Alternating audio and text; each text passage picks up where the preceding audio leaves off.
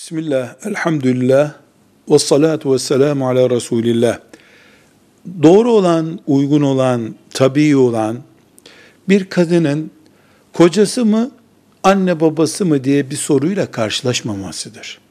Bunun için dua etmek gerekir. Günün birinde eşinden yana mı, e, anne babadan yana mı olacaksın diye bir soruyla karşılaşmamak en güzeli, idealidir. Ancak bir gün karşılaşabilir.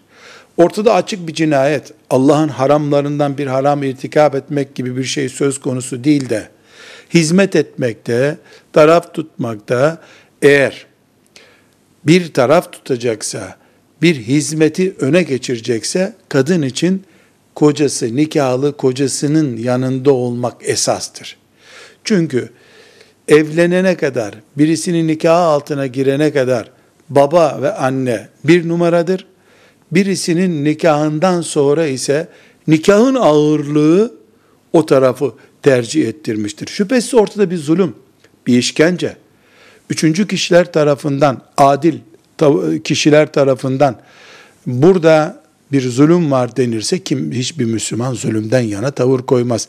Ama normal şartlarda nikah ebeveynlik hakkının üstüne çıkabilir. Velhamdülillahi Rabbil Alemin.